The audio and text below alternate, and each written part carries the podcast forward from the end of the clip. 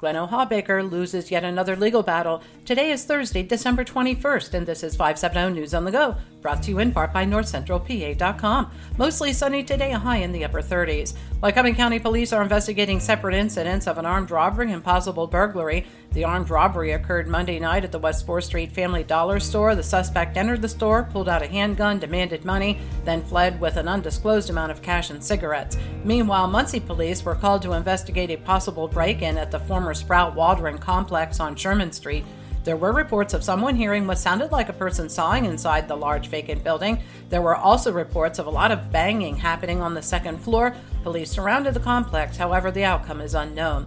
One of the area's largest employers has lost yet another legal battle. The Centre Daily Times reports a federal judge ruled Glenn Hawbaker's insurance company has no obligation to provide coverage for any claims that arise from allegations of unpaid wages or benefits. The company is currently facing two class action lawsuits that allege Hawbaker failed to pay wages in a timely fashion, misappropriated retirement funds, and violated state and federal wage payment and collection laws.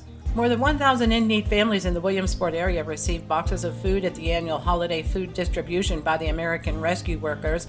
With the support of the Central Pennsylvania Food Bank, all participants received food for breakfast, lunch, and a holiday dinner. American Rescue Worker officials told the Sun Gazette the tremendous turnout indicated there continues to be a chronic situation regarding food insecurity. There are still more questions than answers when it comes to the raid at a Sunbury area mink farm. The Daily Item reports members of the Unified Sportsmen of Pennsylvania are asking investigators for more answers into the probe of who released hundreds of minks. The reward for any information leading to the arrest of those responsible is now at $22,000. Dairy cows from the Schrack Farm in Loganton will be at the highly anticipated Calving Corner exhibit at next month's Pennsylvania Farm Show. The one of a kind exhibit allows farm show attendees to witness the birthing process of dairy cows. Meanwhile, the popular duckling slide will not be there for the second year in a row. Due to the avian flu, chickens and ducks will not be exhibited.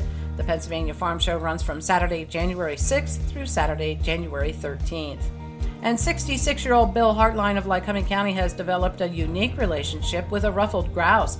It started in 2020 when he was camping on his newly acquired 50 acre forest retreat. The ruffled grouse, named Mr. Grouse by Hartline, is curious and social. Mr. Grouse accompanies Hartline in everyday activities from joining him atop a tractor to perching on ladders and even sits on his shoulders in front of a campfire, according to the New York Times. For the latest in news and events, head on over to northcentralpa.com. I'm Liz Brady, and you're up to date with 570 News on the Go.